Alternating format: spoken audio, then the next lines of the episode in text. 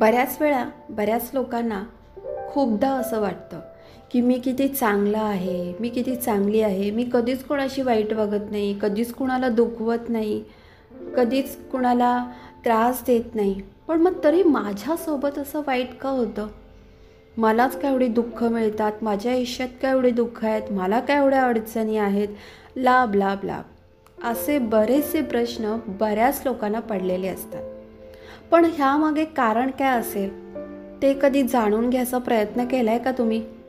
नाही ना? तर आपण इथे ऐकूया ह्या पॉडकास्टमध्ये. मी तुम्हाला सांगते की हे सगळं का होतं कशामुळे होतं? नमस्कार मित्रमैत्रिणीनं तुम्ही ऐकताय लाईफ थॉट्स आणि मी तुमची मैत्रीण मीरा ॲस्ट्रॉलॉजर सायकोलॉजिकल काउन्सिलर आणि रायटर आपल्या बऱ्याचशा लोकांसोबत असं घडत असतं की आपण कधीच कोणाचं काही वाईट करत नाही वाईट बोलत नाही कोणाला दुःख देत नाही त्रास देत नाही. पण तरीही आपल्या आयुष्यामध्ये भरपूर दुःख असतात. आपल्याला भरपूर अडचणींना सामना करावा लागतो खूप त्रास सहन करावा लागतो. आणि त्यावेळेस आहे ना असा देवाजवळ बसून आपण प्रश्न विचारतो की बाबा मी असं काय केलं आहे की माझ्या वाटेला एवढी दुःख येतात? माझ्या वाटेचे ही दुःख कधी संपणार? असं बरेच जण बरेच वेळा करतात. पण असं का होत असेल?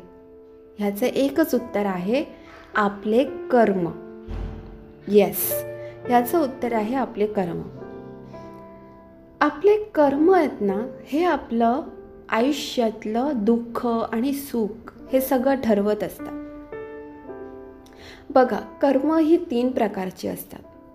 पहिला आहे संचित कर्म दुसरा आहे कार्यक्षम कर्म आणि तिसरा आहे प्रारब्ध.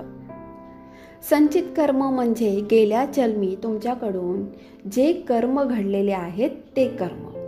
कार्यक्षम कर्म म्हणजे आता वर्तमान काळामध्ये जे कर्म चालू आहेत जे कर्म तुम्ही करतायत ते कर्म आणि तिसरं आहे प्रारब्ध.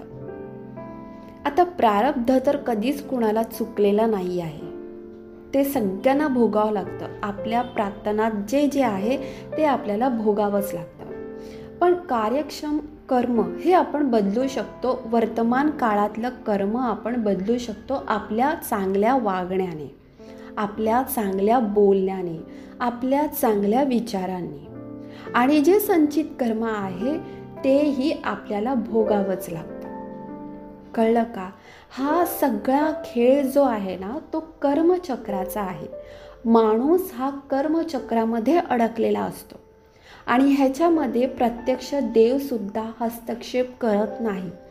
काहीही करू शकत नाही. देव नाही कोणी नाही काहीही नाही. ह्याच्यामध्ये जे आपले कर्म आहेत ते आपल्याला भोगायचे आहेत आणि कर्म कोणालाही चुकलेले नाही आहे. त्याच्यामुळे जितकं जास्त होईल ना तितकं तुम्ही चांगले कर्म करत राहा. चांगलं वागा चांगलं बोला. विनाकारण कोणाला दुखवू नका. जितकं तुम्हाला तुमच्या आयुष्यामध्ये चांगले कर्म करता येतील ना तेवढे करा. कर्म म्हणजे काय? जी तुम्ही क्रिया करताय तेच कर्म असं नाही आहे. एखाद्याबद्दल तुम्ही वाईट विचार जरी केला ना तरी ते तुमच्या वाईट कर्मामध्येच गल्लं जातं. त्यामुळे कोणाबद्दल वाईट विचारही करू नका वाईट वागवूही नका विनाकारण कोणाला दुःख देऊ नका. आता तुम्ही म्हणाल हे कसं शक्य आहे? आम्ही तर माणसं आहोत. आमच्याकडनं तर हे घडणारच.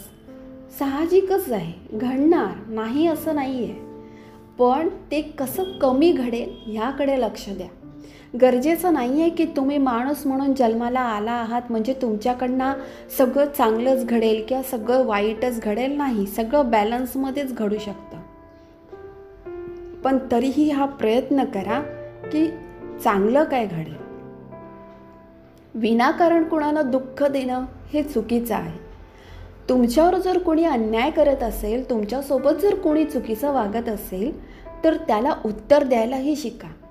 नाहीतर तुम्ही म्हणाल मी जर ह्यासोबत ह्या व्यक्तीसोबत काही चुकीचं वागलो चुकीचं बोललो तर तेही माझ्या वाईट कर्मात जाणार.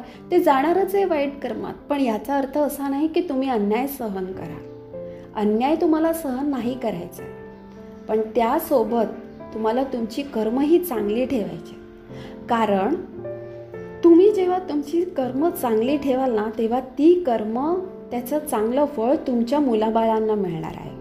जसे की आपले आईवडील जे काही कर्म करतात त्याचं चांगलं फळ आपल्याला मिळतं.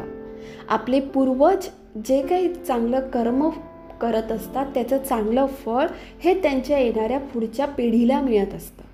आणि म्हणून असं म्हणतात की आईवडिलांनी जर चांगले कर्म केले तर त्याचं फळ त्यांच्या मुलाबाळा मुलाबाळांना मिळतं. त्यामुळे कर्म चांगले ठेवा. एक वेळ तुम्ही देवाची भक्ती कमी केली ना तरी चालेल काही हरकत नाही आहे पण तुमचे कर्म चांगले ठेवा. हा आहे कर्म ह्या कर्मचक्राबद्दलचा पहिला भाग. ह्याचा आपण दुसरा भाग पुढच्या पॉडकास्टमध्ये नक्की ऐकूया. तोपर्यंत तुम्ही खुश राहा आनंदी राहा आणि स्वतःची काळजी घ्या. धन्यवाद.